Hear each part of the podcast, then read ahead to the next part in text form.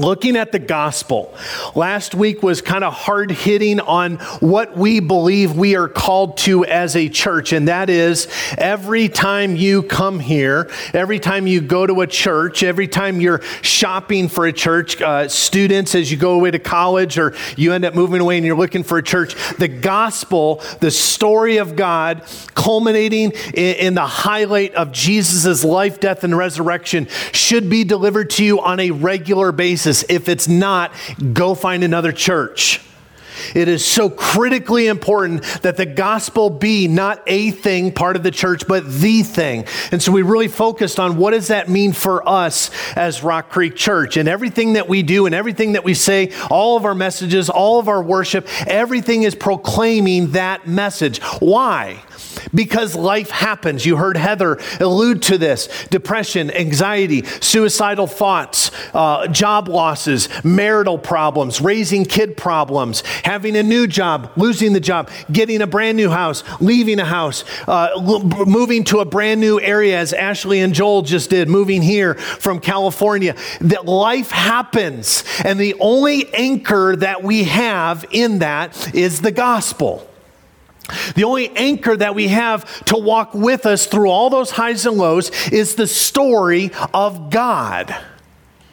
And so that's why it's so critically important for us as a church. This morning I want to talk about what does that mean for you personally? What does it mean for you to be an agent of walking with that story in your life?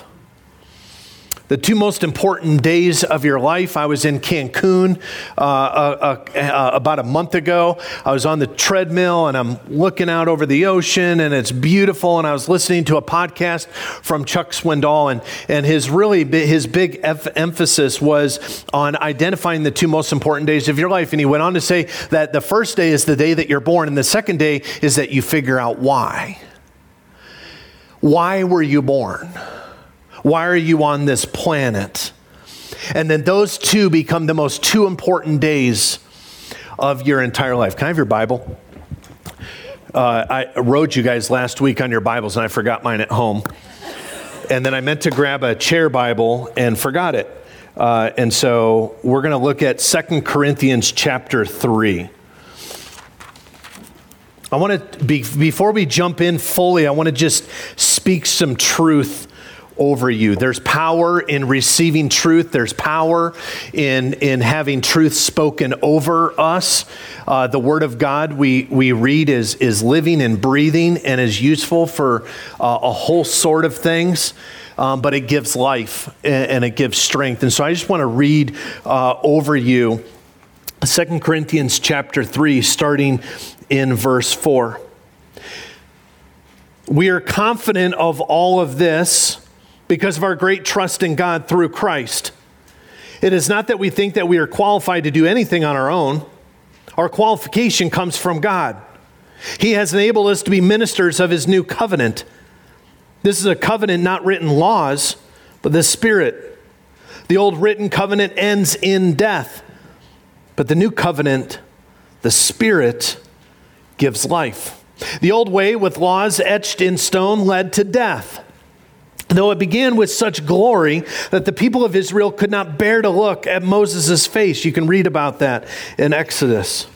For his face shone with the glory of God, even though the brightness was already fading away. Shouldn't we expect far greater glory under the new way, now that the Holy Spirit is giving life? Verse 9. If the old way, which brings condemnation, was glorious, how much more glorious is the new way, which makes us right with God? In fact, that first glory was not glorious at all compared with the overwhelming glory of the new way. So, if the old way, which has been replaced, was glorious, how much more now glorious is the new, which remains forever? It's like a Dr. Seuss story. Since this new way has given us so much confidence, we can be bold we're not like Moses, who put a veil over his face so the people of Israel would not see the glory, even though it was destined to fade away. But the people's minds were hardened, and to this day, whenever the old covenant is read, the same veil covers their minds so that they cannot understand the truth. And this veil can be removed only by believing in Christ. Yes, even today, when they read Moses' writings, their hearts are covered with that veil and they do not understand.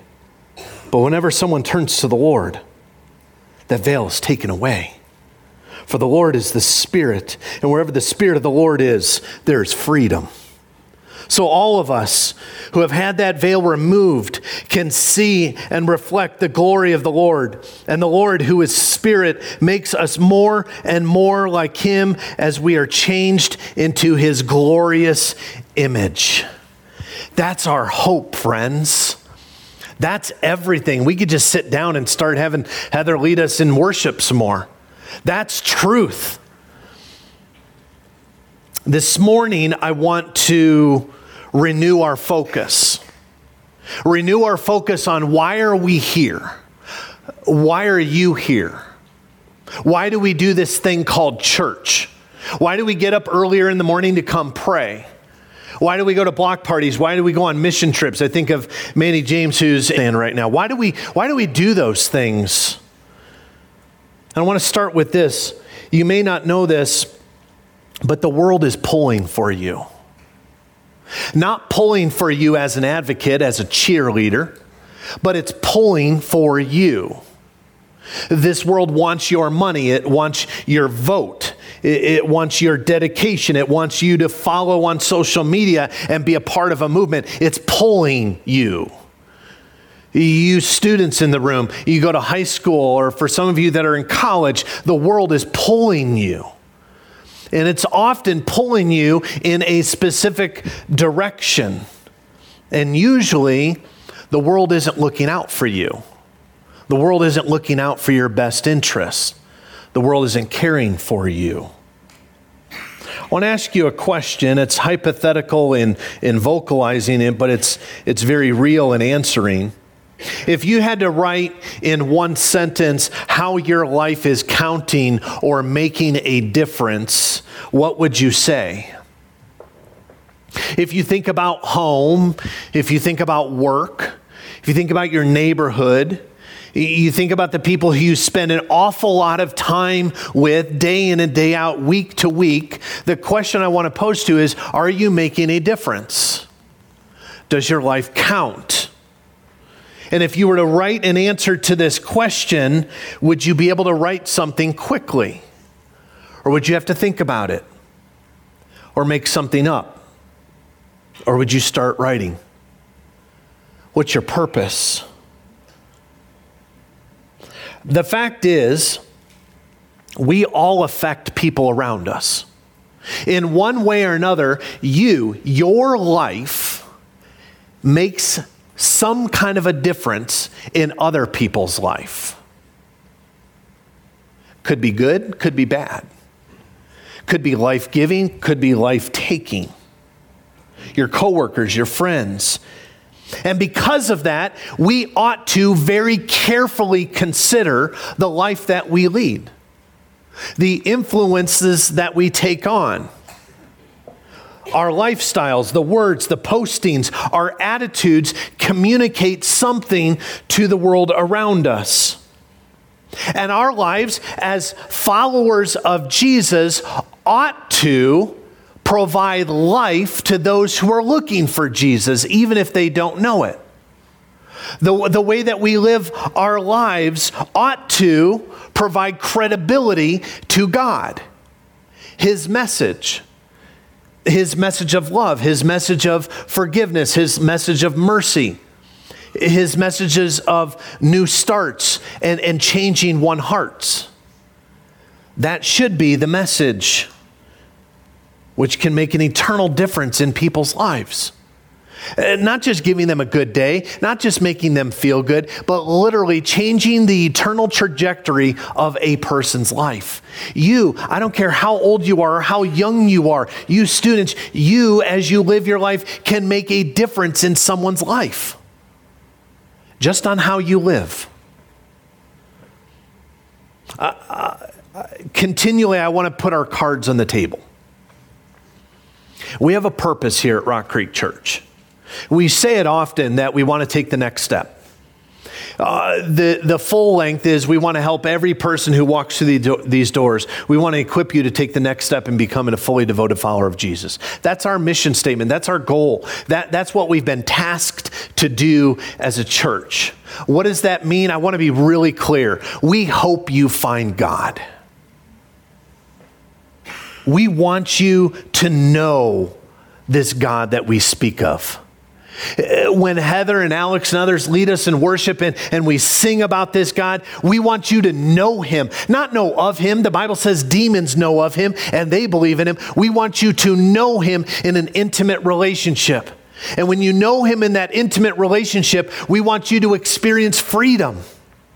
Freedom from all those things that hold you down, the chains, those things that you struggle with year in and year out.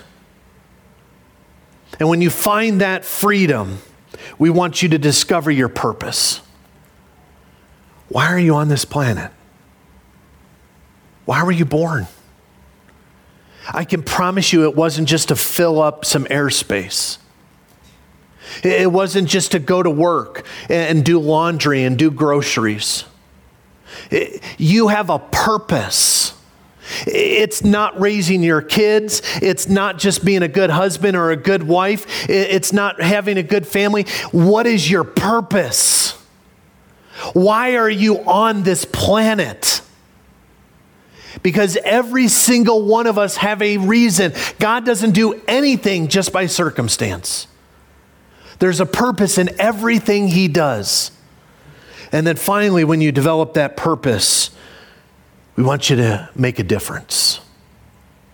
How is this world pulled closer to God because of you? How is this world made better? Not better in the sense of uh, good, what culture suggests, but better in the sense of what God is doing because you breathe. That's what the gospel does. You say, Well, I'm not sure in my many circles of life, I'm not sure if I make any kind of a difference. I don't know if I count, and I don't even really know where to start.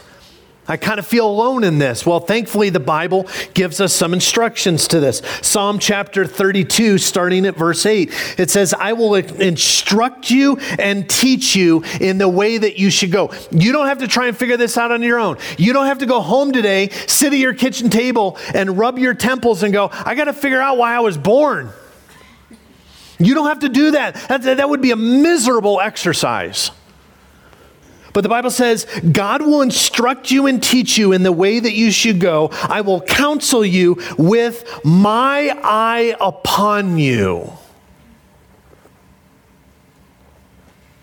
With the Father's eye upon you. I will instruct you and I will teach you in the ways that you should go. In what, what way is your life making a difference? Because, friends, you carry the power of the gospel. We just read that in Second Corinthians. With the new covenant, we are, we are bearers of this story, of God's story. We carry it with us everywhere we go. It's like your cell phone, you're never without it, but you can't lose it. How many of you guys have lost your cell phone in the last few months? Even for like an hour? It's the worst feeling in the world. Like, oh my gosh. It's like you want to call the police because your whole world is on that phone. It's like you lose your kid, you're like, ah, they'll turn up. You lose your phone, you lose your phone, it's like the world is coming to an end. But you can't lose the Spirit of God. We have a promise that, that God will instruct us in every way that we should live. And since each of us has been uniquely created, God has a very unique call on your life. Now, that can change over time. It can change with seasons. It can change with chapters of your life, but you have a call. You have a purpose. And the church gets stronger when everybody is leaning into God to find out what that purpose is. Because the church then begins to function as the church. Just because some are, are awarded a, a, a more of a, an exterior way of, of, of applying and using the gospel does not in any way minimize your role in that. I say this often, and it's not humble pie. There's nothing special about me. The more you get to know me, you'll know that. I will hurt you.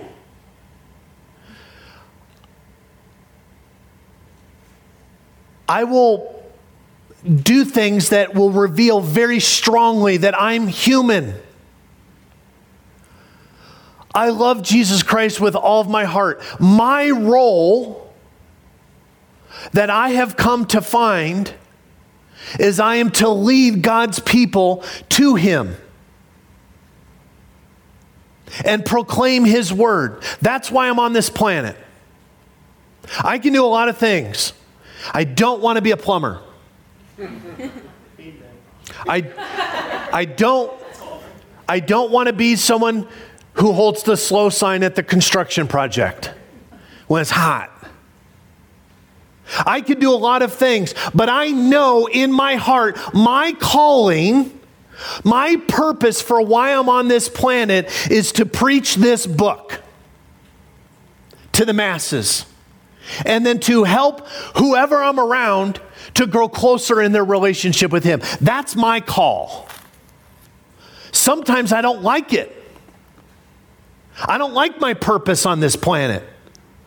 Sometimes I'd still rather be a cop, it's less dangerous. But I know my purpose is here. What's your purpose? God says, I will instruct you in the ways that you should go with my story. I'm going to instruct you where you should go with my story and what you should do with it. When you're lonely and afraid, I'm going to counsel you. When you don't know what to say, I'm going to give you the words. When you're struggling with a decision, I'm going to give you wisdom. Why? Because that's what I do. That this is this is what God does.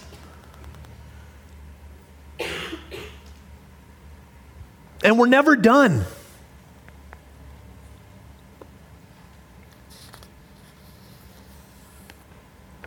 The Lord's promise implies that He's personally advising each and one of us. You ever go somewhere, you're a tax person, a school counselor, or whatever, and you're, a, you're just a number to them?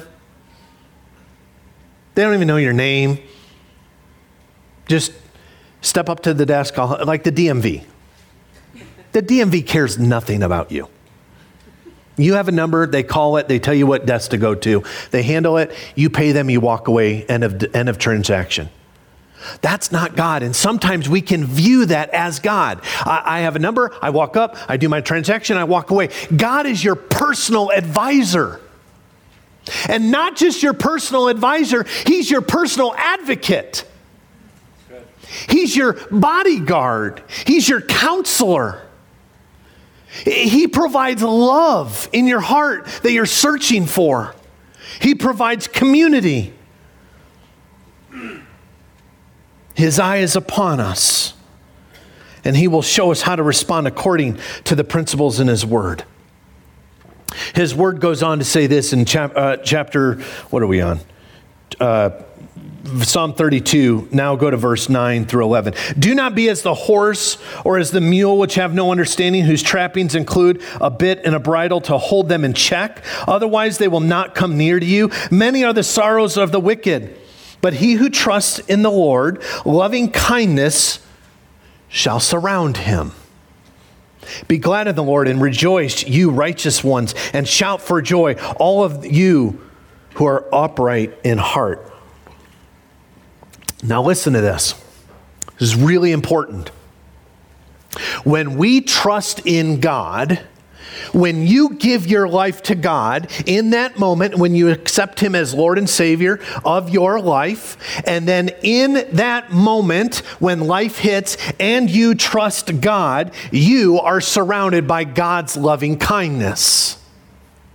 That's what the Bible says. In that moment, when you hit that crisis in your living room and in your family room, or you get a diagnosis like beautiful Naya, in that moment, when you say, I trust in God, the Bible says you are surrounded by his loving kindness. But if we're living in sin or doubt, or we're far from Him, we're going to have a hard time perceiving His presence. It's like if you've ever played hide and go seek at night. Some of you can remember doing that as a kid. Do it as an adult, it's, way harder. You don't fit in as many spots but you can literally be standing next to someone, you don't even know they're there, and then you bump into them. Just because you can't see them doesn't mean they're not there. And God's loving kindness surrounds you, friends, surrounds you as you put your trust in Him. But if we're living in sin or distance from Him or allowing life just to happen, we can't see it. And then we utter the question, Where is God? He's right next to you. And instead of seeing all of his blessings, we feel surrounded by things that are not his loving kindness.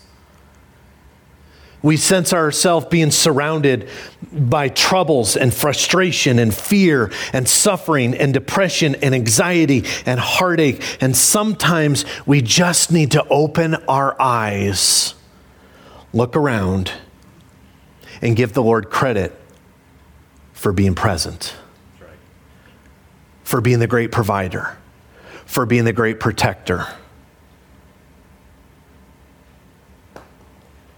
For giving us the greatest gift ever, and that's his story. That we get to walk around with that story, that privilege. The determining factor for this, it's not education, it's not money, it's not prestige, it's not roles, it's nothing that we tend to uh, categorize for those who can carry such an incredible gift. It's the Lord alone. He is the one that works to make our lives have purpose. But notice that our lives only count they only matter based on His purpose. The people that live around us are watching you. Your neighbors are watching you. Your coworkers are watching you. They know you're a follower of Jesus or, or at least go to church, and they're watching every day. Now, sometimes we can take that the complete opposite and become legalistic. And sometimes we can say, well, I'm a sinner, so they should just know how really I'm a sinner. Okay, well, neither are good. There's a, there's a happy medium in there somewhere. They're forming opinions about you. Whether you like it or not, you're influencing the people around you every day how you handle conflict, how you handle frustration, uh, how you handle people on the road, how you handle coworkers that drive you nuts. I'm not saying it's fair. I'm just telling you what it is. People are watching you. You say, Well, I don't want to be watched. Sorry. You can't do that. And we're going to get to exactly why that is that you can't make that decision. It's why the Bible describes us as followers of Jesus are ambassadors. You're a representation, you're a mouthpiece. You bring the full weight of, of who you are representing to those people. An ambassador can't go to another country and say, I represent the United States of America, but for the next hour, time out, I'm going to do whatever I want. An ambassador is not uh, allowed that. You're not given that authority. It's to represent, to bring with them the priorities and the passions of the person who sent them. In Matthew chapter 5, if you have your Bibles, Matthew chapter 5, starting at verse 14, Jesus is speaking to his disciples. If you've been around the church long enough, you have at least heard of this verse. It might be new to some of you, and that's incredible. Here's what it says You are the light of the world. A city on a hill cannot be hidden. In other words, you don't have a choice in this. The light's on. Nor does anyone light up a lamp and then put it under a basket. But it put, gets put on the lampstand and it gives light to all of those who are in the house. We are reflectors of God. Sometimes we do it really well, sometimes we do it really bad. But we are, we are a reflector of the God of all creation. And therefore, our aim should be to reflect Him as accurately as possible. So that we're in good favor with God? No, you're in good favor with God as soon as He dies on the cross and you give your life to Him.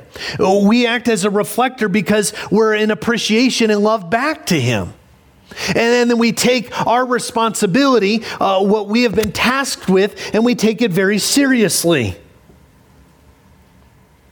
So that those who observe us will be drawn to our hope, and that is Jesus Christ. And that brings up a very strong statement that being the light of the world is not a choice we make.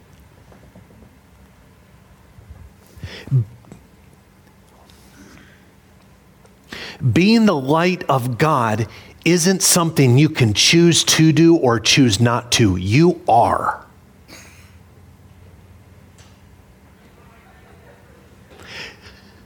You are the light of the world. It's, it's a fact based on our relationship with Jesus Christ. And, and we are that light because Jesus Christ is living and growing within us, and therefore we light up the world. It's just like what Second Corinthians talked about with Moses. It's different though. He personally interacted with God, and therefore he had a glow. There was something about him because he interacted with God. We have a new covenant. We are, our bodies are, are now the temple of the Holy Spirit. So when we go out into this world, our lives ought to reflect the God who's living and growing and building that relationship within us. Hard? Certainly. Does that mean you do some things and don't do other things? Absolutely. Fair?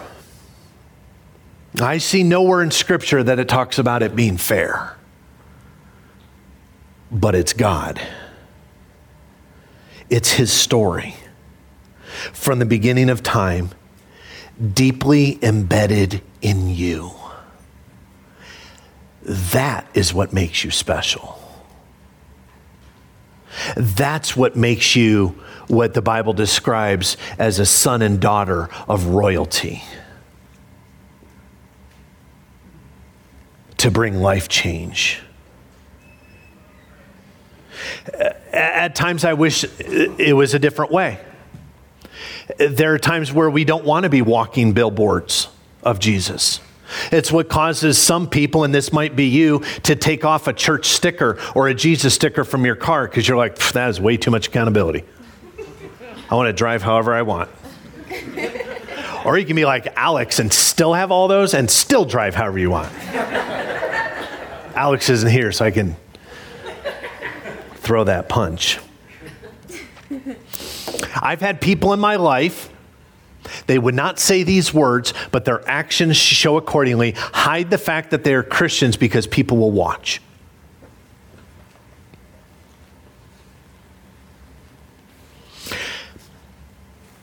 More honesty, I find myself at times, uh, if I'm out in public and I end up having a conversation with strangers, and I'm hoping beyond belief they don't ask me what I do.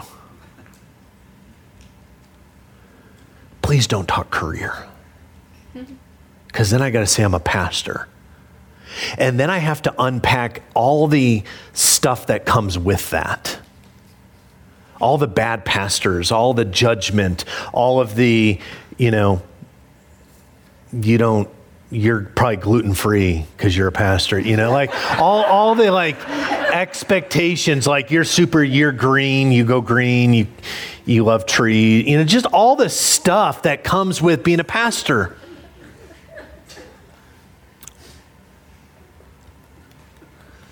But this is how it is.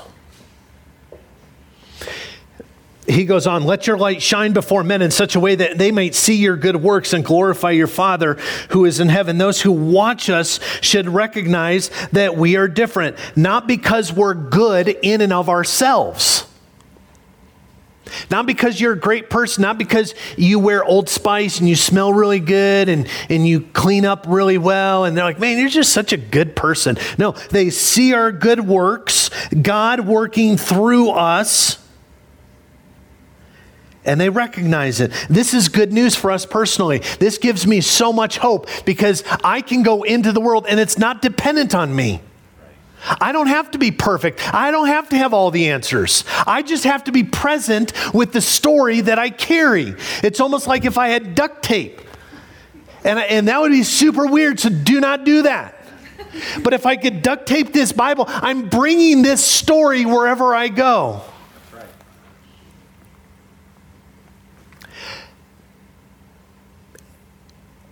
And that's why evangelism is a whole lot easier than we make it out to be. We think we have to be a mixture between Chris Hassel and Dan Montanari. Just a, a, an apologetics debater that knows all the answers. You know what you need? Just bring this story. You have the power in you, kids. You have the power that is way stronger, stronger than that which is in this world. You have this. There's a but. There's always a but. If we, as followers of Jesus Christ, tolerate sin in our lives, our light grows very dim, and we eventually, and often without intention, send the world a warped message regarding God.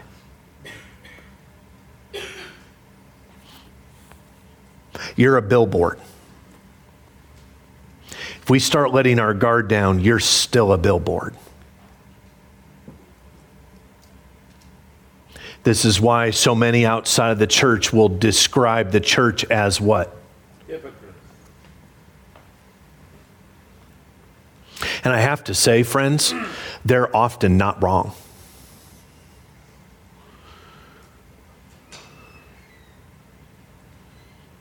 That light begins to grow dim and, and we don't realize it, and we're sending a message.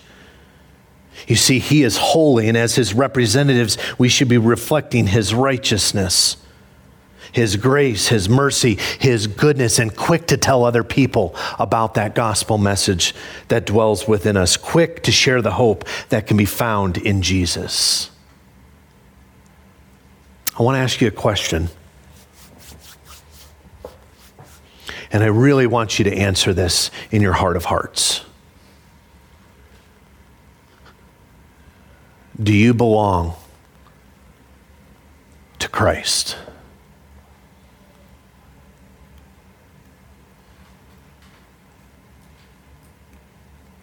Do you belong to Christ? Or you just merely believe in the Christ?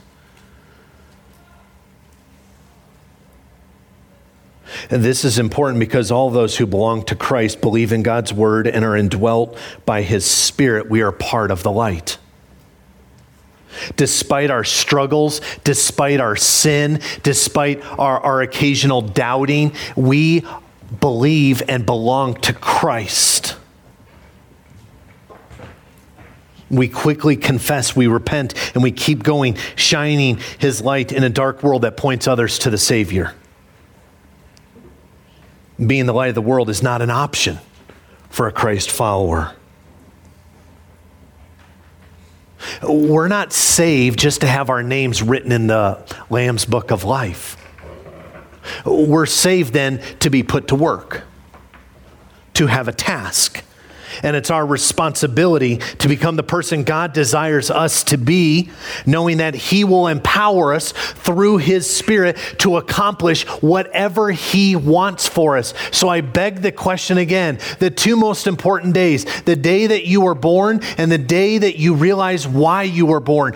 Do you know why you were born? If you don't, you have the rest of the summer, the rest of the fall, the next several years, however long it takes to pursue leaning into God and going, Why am I here?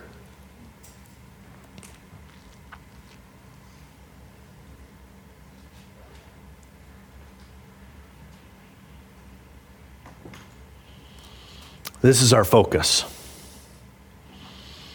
This is why we're a church.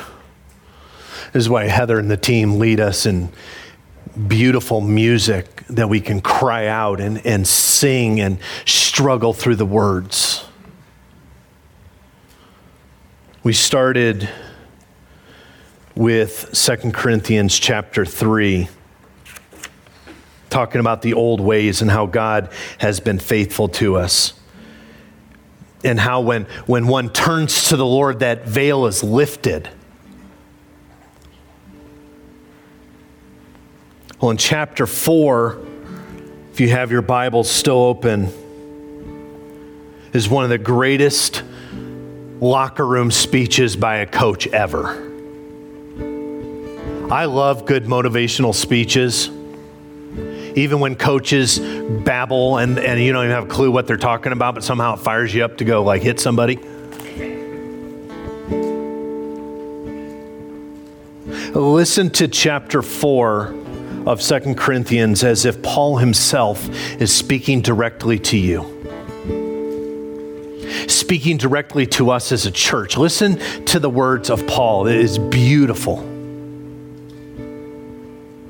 uh, again, on the heels of this old way, this veil that, that no longer covers our face, that, that veil has been lifted, that we walk with the gospel in our everyday life. That as soon as we leave here today, you're going to get in your car, you're going to take with you the gospel of Jesus Christ. Listen to what Paul says says, Therefore, since God in his mercy has given us this new way, this new covenant, we never give up. You can picture Paul standing on a little, little uh, milk box, waving his hands. We never give up. We reject all shameful deeds and underhanded methods. We don't try to trick anyone or distort the word of God. We tell the truth before God, and all who are honest, they know this. If the good news we preach is hidden behind a veil, it is hidden only from people who are perishing. Satan, who is the God of this world, has blinded the minds of those who don't believe. Your friends, your family members, your coworkers, they don't not believe because they're bad people. They have been blinded. They're unable to see the glorious light of the good news. They don't understand this message about God's glory of Christ, who is in the exact likeness of God. You see, we don't go around preaching about ourselves. We preach that Jesus Christ is Lord, and we ourselves are your servants for Jesus' sake. For God, who said, Let there be light in the darkness, has made this light shine in our hearts so that we could know the glory of God that is seen in the face of Jesus Christ. And it gets better. We now have this light shining in our hearts, but we ourselves are like fragile clays, clay jars containing this great treasure. This makes it clear that our great power is from God, not ourselves. We are pressed on every side by troubles. Some of you can relate to that.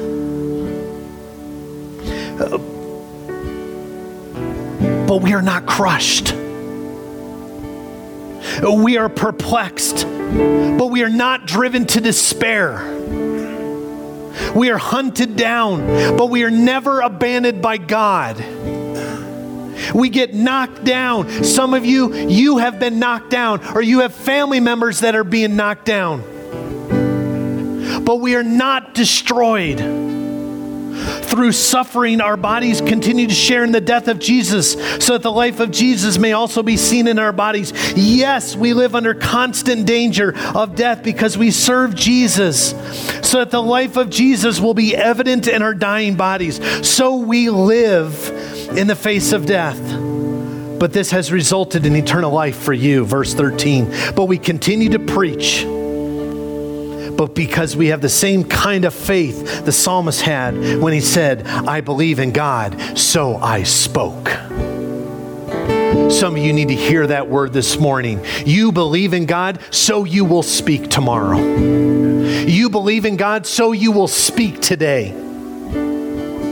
You believe in God, so you will speak.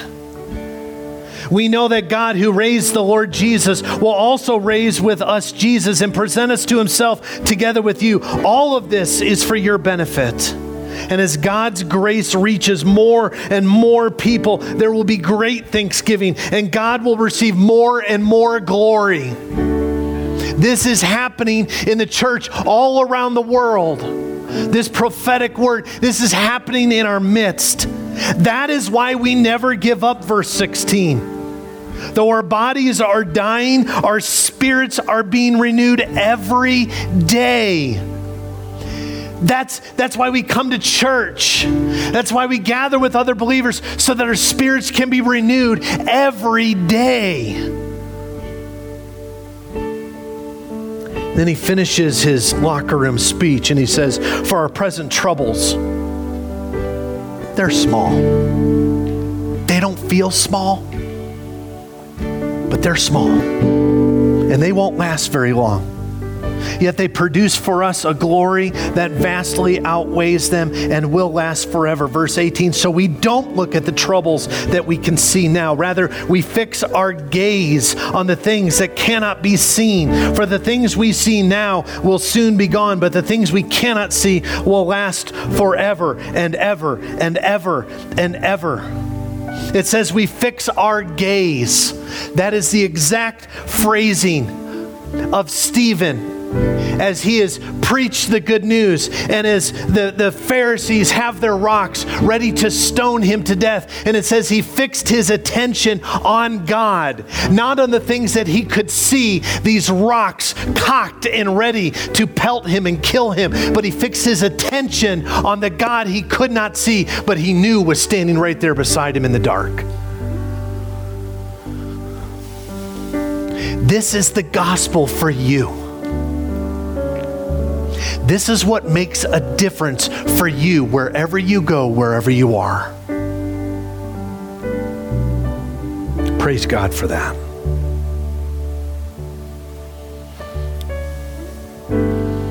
And we get to waltz right up to the altar that used to take forever, and it was gruesome, and it was bloody, and it was hot. And we get to walk up to the altar without any of that, in air condition, in song, and waltz right up to the Holy of Holies because we carry with us the gospel of Jesus Christ. Let's pray in thanksgiving for that, and then let's continue to worship. So, God, you've given us the instruction let your light shine before men and women in such a way that they might see your good works and glorify your Father who is in heaven.